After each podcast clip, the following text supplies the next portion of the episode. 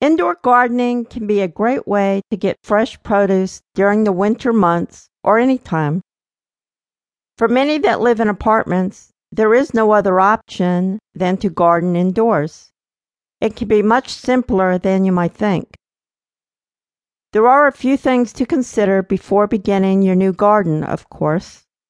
What kind of garden would you like? Will this be a houseplant garden that will be used to bring some color to your space? Or are you hoping to grow some fruits, vegetables, or herbs? What you will need for each type of garden varies a bit. Let's begin by exploring the basic steps to growing decorative houseplants. First step is always to map out which locations in your home offer the most sun. Near a window would be an obvious answer, but check the areas near windows throughout the day. Which areas get sun the longest? Most houseplants are tropical plants like the popular ficus trees or elephant ears, dumb cane, and palms. Tropical plants are well suited for partial sun or ambient light, which makes them much easier to grow indoors than some other full sun plants. Part sun. Sometimes you will see this as partial sun as well.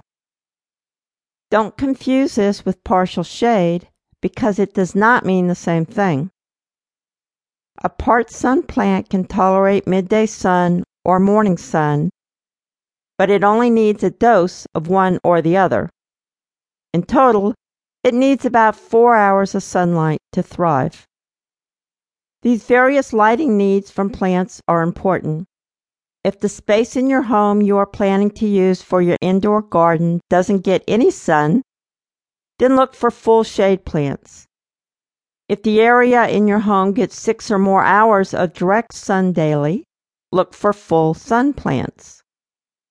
You can supplement with grow lights, of course, but if you are planning on growing a houseplant garden that's purpose is to add beauty to your home, grow lights staged around your home may detract from the beauty. If you are unsure if a plant is getting enough sunlight, there are ways to check to see if the plant's light needs are being met.